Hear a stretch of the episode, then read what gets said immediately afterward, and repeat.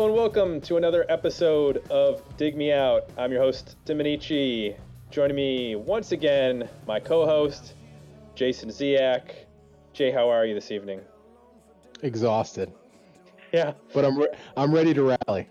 we have literally been working on technical issues for the last hour before uh, this podcast. So, but it's all worth it because we've got a special guest tonight. Joining us on this episode and future episodes, Keith Jenkins. Keith, welcome to the podcast. Thanks, guys. This is Keith, Technical Difficulties Jenkins. And and Tim, by the way, for God's sakes, you are recording, right? I am recording, and I'm Thank watching. God. I'm, I'm watching the needle move. I could have driven to probably one of your houses and made it a lot easier. That's probably true. We might want to do this in, all in the same room sometime, but Yeah, that way Jay, that would make Jay have to share his vodka though. uh, let's give some of the um, the bona fides on, on Keith. Keith was a member of the WFAL uh, radio staff back with us in the 90s. Not only was he a member of the staff, he actually ran the station. CEO, baby. That's that's big time. I was yeah, I was uh, operations or no program director for a little while. Then I was general manager. That was good times. in The '90s, man, it was good times. So that Last, last note's Bring in the good big time. bucks. Yeah. so you understand both sides of the current NFL lockout. You understand labor and the management side. Uh, that's that's a podcast for another day. Don't even get me started. Yeah, there. no kidding. I, I had a I had a 20 minute conversation with my dad before the podcast about the uh, labor lockout, in which he swore. My dad, Whoa. yeah, that's how heated my dad was about the whole thing. He actually swore. So God bless Buffalo. yeah. So I'm, I'm we're gonna just jump right into this because we've been at this a, a long time. We haven't gotten anything recorded, so I'm just gonna get into this record. We're gonna review Big Wreck's record from 1997 in loving memory of. Uh, I'm gonna give a little history and then we're gonna get into it. Big Wreck formed in '94 in uh, Boston, Massachusetts, at the Berklee College of Music. Uh, the lead singer Ian Thornley, who is a Canadian, uh, formed the band I think you meant Canadian. Canadian with uh, guitarist Brian Dor- Dor- Doherty. Doherty, I don't know. It's D O H E R T Y. I think that's Doherty. Is that Brad Daugherty? Yeah, like As- Brad Daugherty, formerly of the Cleveland Cavs. Cavs. Um, And Larry Nance. so, like I said, they released their first album in '97. It was on Atlantic, and their first national tour was opening for Dream Theater. Oh wow, I forgot about that. That, I, that would have been a hell of a show. Yes. Yeah, no kidding. That's That 97. First single off the record is The Oaf, which we reached number nine uh, in the U.S. like mainstream rock charts. Uh, they had a couple other singles that didn't chart in the U.S., but they did actually do pretty well in Canada. Uh, Blown Wide Open and that song were both top 10 singles in Canada. Second album came out in 2001. Uh, no singles charted on that one. The band broke up in 2002. Ian Thornley has released two solo albums 2004, Come Again, and then 2009, Tiny Pictures.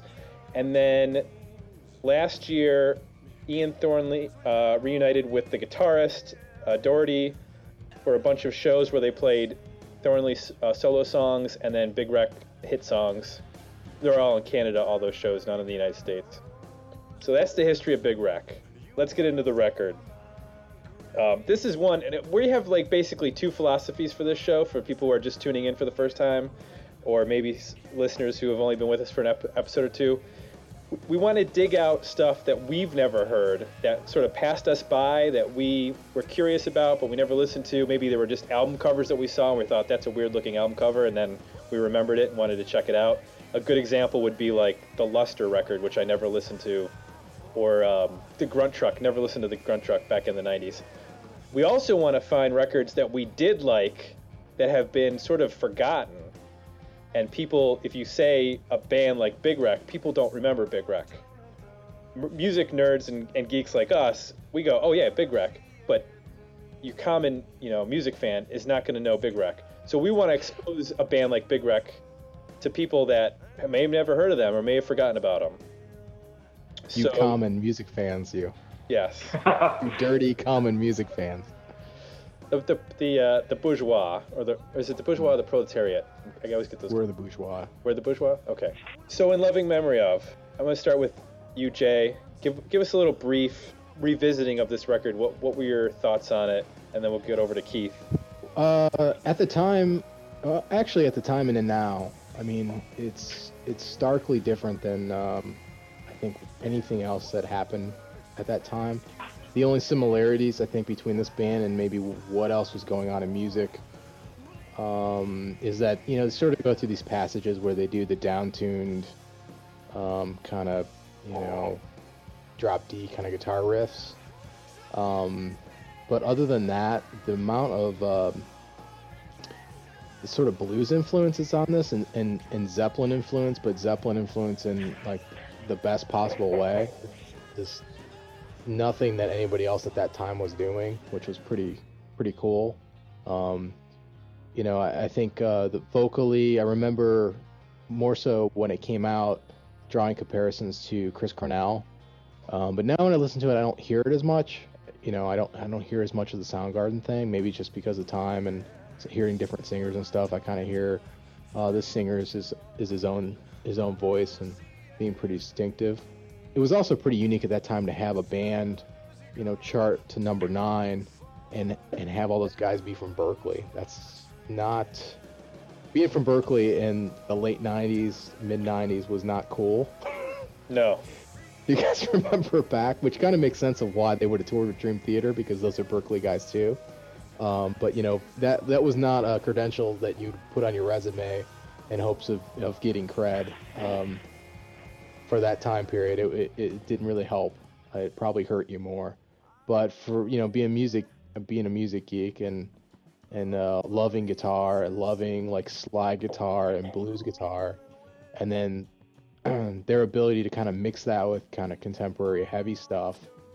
Uh, to, to me, it was it was it was awesome. Um, you know, everybody on the in the band are great players.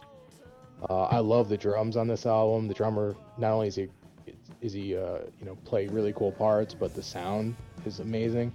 And one thing before I turn it over to you guys to kind of get your your thoughts on it was uh, I was really struck when I re-listened to it now just how well they use guitar effects, which is the kind of thing uh, you know being guitar player and, and Keith, I'm sure you'll have some uh, thoughts on this too. It's the kind of thing where you know you can you hear them used in the wrong way a lot, but these guys know exactly what they're doing with them. So a song like the Oaf, you know, when they use the tremolo.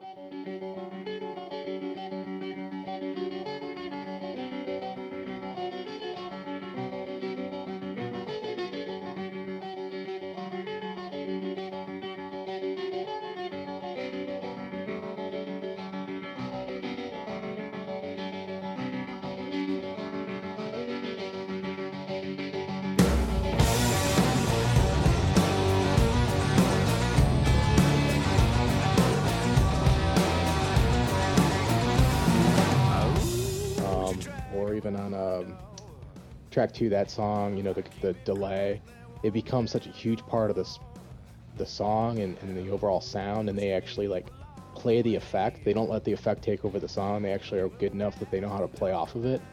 Um, that's something that struck me that uh, I, I didn't really at the time realize they were using as many delays and tremolos and that kind of that kind of stuff on the on the uh, guitars when I first heard it, and then when I listen to it now, I can pick up on all that stuff, which was kind of cool because they just use it so well. So, what, what did you guys think? Yeah, I think uh, I think you covered most of the, uh, the the really center points of the record. I think the first thing when I put this this CD back in today, I, and honestly, I haven't listened to these guys in a while, um, was definitely the drums, the Bonham-esque drums. I mean, it's just like thunderous drums, and and I think, and you kind of hit, the, you were talking Jay about what was going on at the time, and you compared them to Soundgarden. Soundgarden, I know in '97, I think was when they put out their last record, and they were sort of at their peak, and you know were kind of a big deal. So I think that's probably where the easy comparison came in. Um, but you mentioned the, the, the guitars and the drop tunings and the Zeppelin-esque thing, and I know a lot of that stuff originates out of slide tuning, which most guitar players, maybe a lot of guitar players understand. And again, if you just think about what was going on at the time, like musicianship was not necessarily a centerpiece in rock music at the time. I mean, drop tuning was big because guys couldn't really play a lot of intricate things on the guitar. So you, you do a drop D tuning and you can basically play, you know, a, guitar, a chord with one finger and make it sound heavy.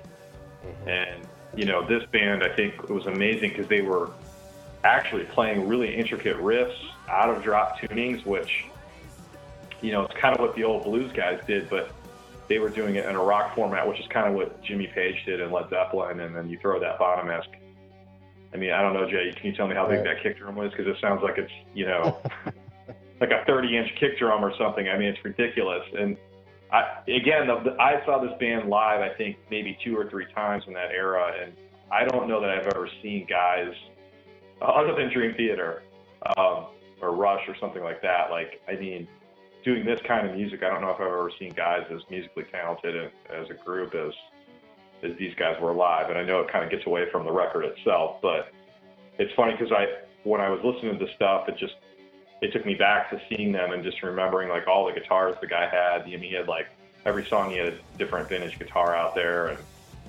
um, I think especially now in an era where they're saying that rock music is no longer popular, to put a record like this on right now is just kind of like almost like rediscovering Led Zeppelin or something. It was kind of cool, and, and yeah, great vocalist. Um, actually, I think he's you know he's a really good songwriter too. Uh, to put out an album that has 17 songs on it, and they all be and there's not a lot of filler on this record. I mean, I know as it gets later into the album, it almost gets exhausting just because there's so much rocking going on, and they don't really let yeah. up. But uh, but I mean, it definitely slows down. Like I was trying to find the mark on the record for me where it starts to uh, get a little thin, you know. But even like, you know, I mean, you could say like maybe by track nine, you know, you sort of get through the the hooky songs which are at the beginning. You get through some of the ballads, and then you start to, you know, get into more album material. But even like track thirteen, which is you know six and a half minute song or six almost seven minute song. Yeah. There's so much great like I was really listening to that and, and just the slide stuff that's going on in that song, just from a guitar standpoint alone, it's yeah. so just awesome to listen to.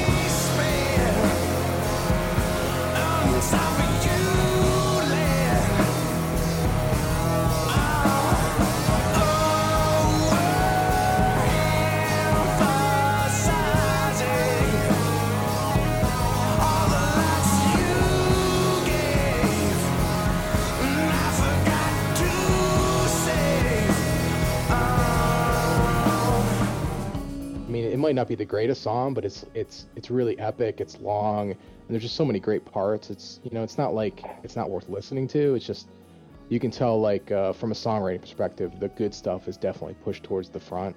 You know, another interesting thing I found, and I know Tim kind of did a, a pretty good history of the band and sort of where they're all at now. But one blurb I did find was that the bass player Dave Henning um, was last year he was supposed to be the touring bass player for Slash's solo band I don't know if he ever made it out with them, but then it sounds like he was replaced not long after that with the guy that's playing with them now. But um, I thought that was interesting that you know he ended up hooking up with with guys like Slash because again, when you look at in 1997 when this record came out, um, you know 80s metal was probably the last stuff that was popular that had this kind of musicianship in it, and I think. Um, you know, in '97, we were far from that stuff being somewhat cool or popular again. So yeah, um, I guess it seems like to me it doesn't seem like that far off of a um, a stretch for some of these guys to end up playing with, you know, somebody like Slash or you know, hard rock metal guitar guys from the '80s. Well, yeah, certainly now it doesn't. You know that that all start it, it you put things in perspective now with some time right from the uh, from the late '90s So now you can definitely see like, yeah, these guys were doing, you know, a modern take on Zeppelin, and that's not that different than Guns N' Roses, who you know did a modern take on uh, Rolling Stones, if, if you want to say, or you know some other bands. But Yeah. and what did you uh, think of when you sort of revisited this? I think the thing listening to this record, what that really caught my ear, like you guys mentioned, was the blues influence, the southern rock influence in the guitar playing. When I first heard this record, I, I was sort of a fan of the singles, the the, uh, the first couple songs, but listening back now, I, I'm sort of more interested in the album tracks. Track 13, overemphasizing. Like you mentioned, the slide guitar in that. Really, really like that song. I like the trick of overemphasizing the vocal delivery while singing overemphasizing with the chorus of the song. Um, I'm also a big fan of um, track two, that song, which I loved that song back when it came out, when it was a single. And How think- great is that verse? well, the verse is great, but I also like there's a little trick in the chorus that they do, which is just one of those like songwriting tricks that really good songwriters throw in, and you don't even really notice it. When they get to the chorus, it goes to halftime for parts of the chorus. And the first time they do it, it's just sort of a straight guitar riff, but the second time when they go to the halftime, there's a riff underneath it that the second Yep. guitar is doing. And if it was a lesser band, they wouldn't have done that. They would have just played the same riff again. But because they're a little bit smarter and they wanted to, you know, throw in something that's a little more complex, a little adds a little more flavor, they play the first time one way and the second time a little bit different. And I just like that touch. I like that like attention to detail.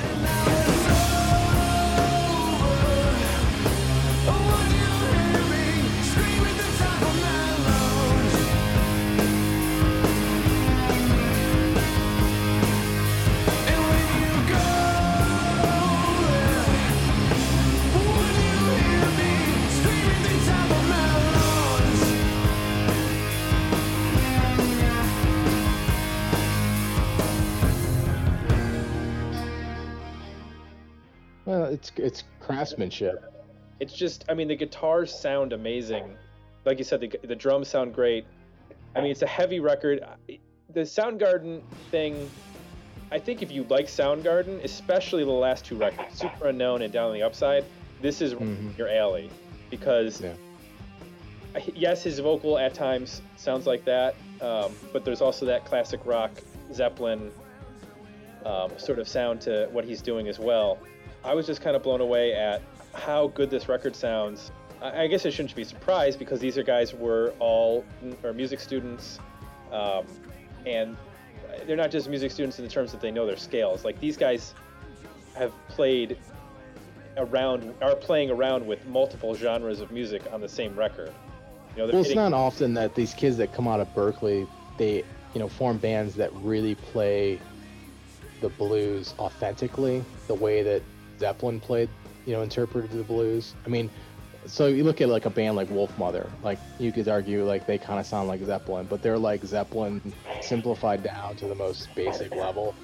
And these guys are actually like you know musicians who have learned theory and learned how to play and learned everything and are approaching it, you know, the way that, you know, in in more a complex, layered, nuanced way, you know, which is pretty different. Like most of the guys that come out of that school are not doing that kind of thing. They're, you know, wanking off with guitar solos and playing jazz and shit like that. So yeah, this this could have gone in a very bad direction, and and they really focused on the songs and and keeping them, you know, tight, keeping the arrangements tight, keeping the. Uh, there's not a lot of indulgence on this record. I mean, they're pretty. There's not for a, guitar-heavy album. It's not solo-heavy. I was just going to point that out. Um, what was I was actually when I was going back to listen to it, I was thinking, oh man, I, there was probably some sweet guitar solos on this record. But actually, what they do instead of guitar solos, which is I think is really cool, is uh, transition. So like maybe from a coming out of a chorus to go back into a verse, there's like a a four bar you know riff that they just jam out, or or they do it in between verses, or like after a cool line, they'll just drop into some other part, and it's kind of you know, where the guitars really do something interesting, and but it's not like a wanking out solo where the guy's just shredding all over the fretboard or trying to basically masturbate on the guitar. It's it's more of like a just something to make the song that much cooler, you know. Especially if you're watching them live, it's like it's like this this record translates really well to this being like a, an amazing live band. Or so they were able to pull all this stuff off live. Yeah, and it actually, you can go on YouTube. There's some clips. Uh, they played some some shows at like TV stuff in Canada for Much Music, which used to be like the Canadian MTV. Um, and they uh, like they played the Oaf, and they had that tremolo guitar part, and they extended it and kind of hmm. does some variations all over it. And it kind of has like a Baba O'Riley feel to it. Yeah, yeah. I mean, which I was gonna let me into what I was gonna ask you guys because since you're the guitar players, are they playing around with more than just drop D? Because it seems like a lot of the tunings on this record are probably more complex than that. They're probably open G, right? I, I think they're open slide tunings. I don't, I don't think they're drop D at all. To be okay. honest with you. Yeah.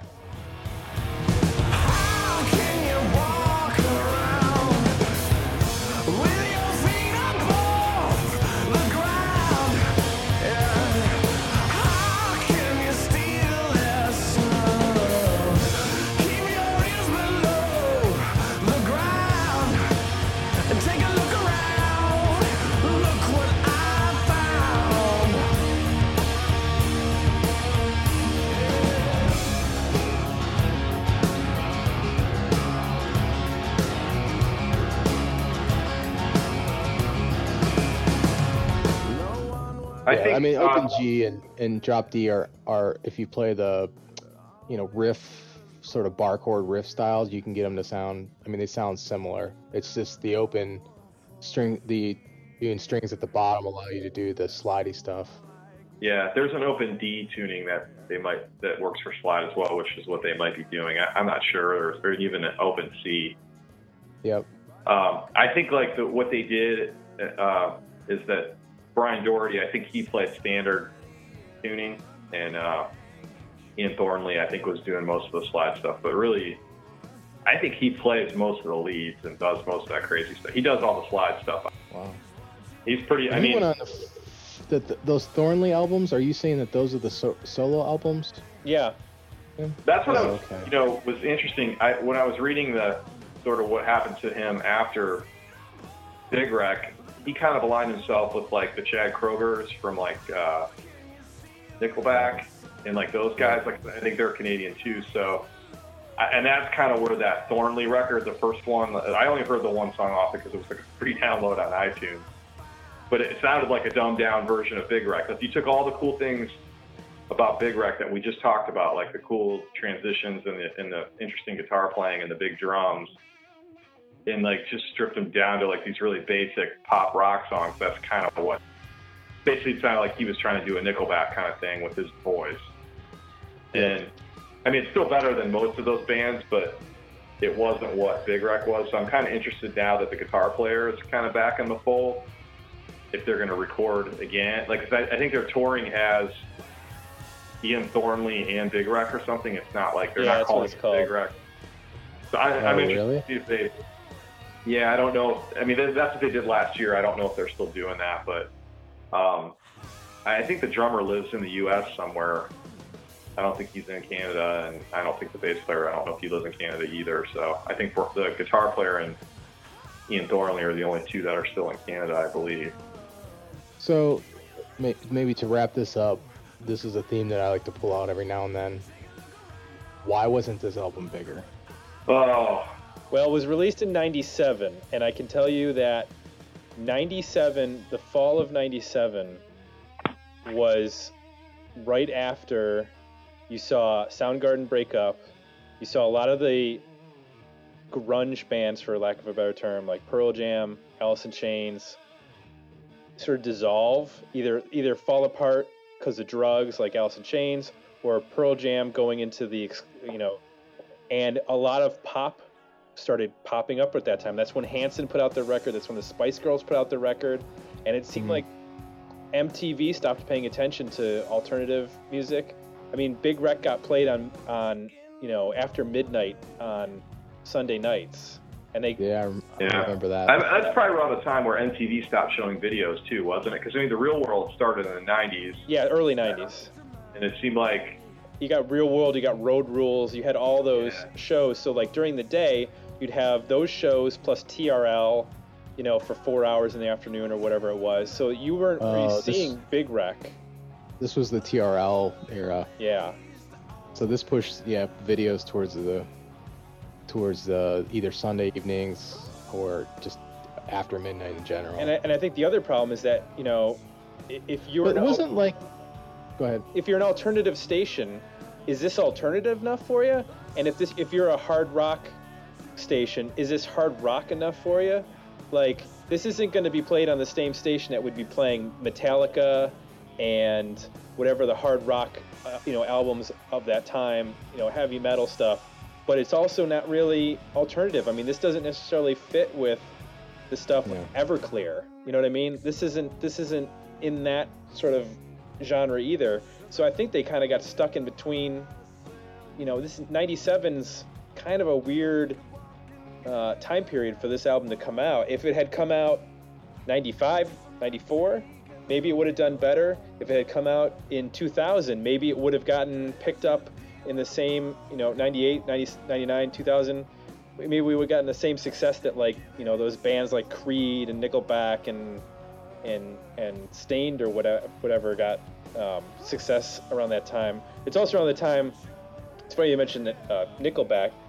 I what didn't Our Lady Peace like try to make a Creed record uh, right, right around then too, like '99, 2000. Mm, I think that was early two, 2000s or something. Maybe. Yeah, like it seemed like the Canadian bands, any Canadian artists Wow. were like jumping on the Nickelback uh, Creed wagon for a little while.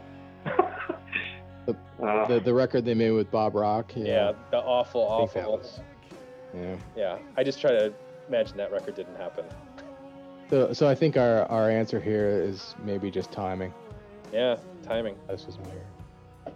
But uh, it's definitely, I mean, to me, it's it's it's worth going back and listening and getting because it's pretty special. I mean, you don't often find guys that are this talented that know how to play, you know, real blues riffs and upright songs, and I mean, they can kind of do it all. So you don't find it very often.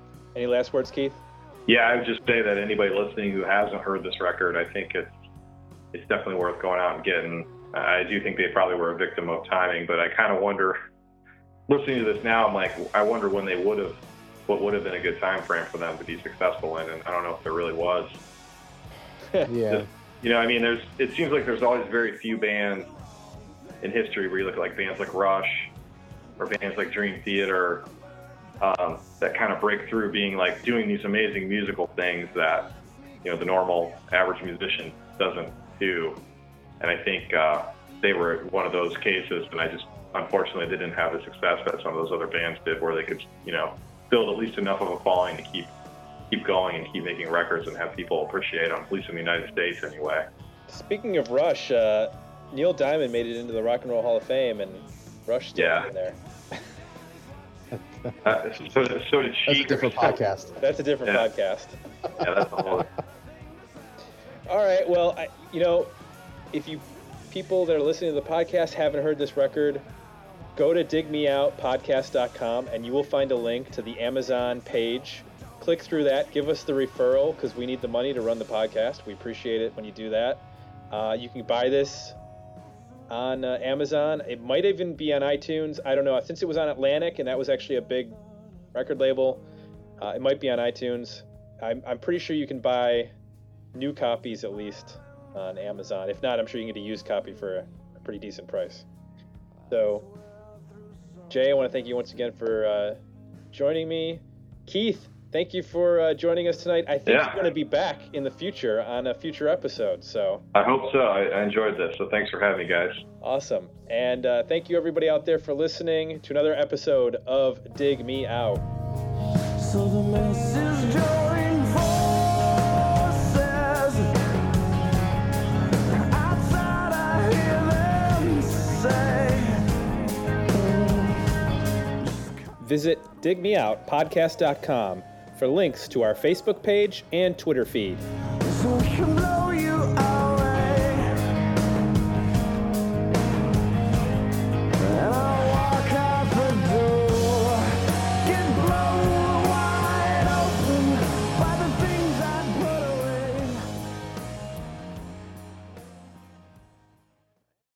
I gotta pee.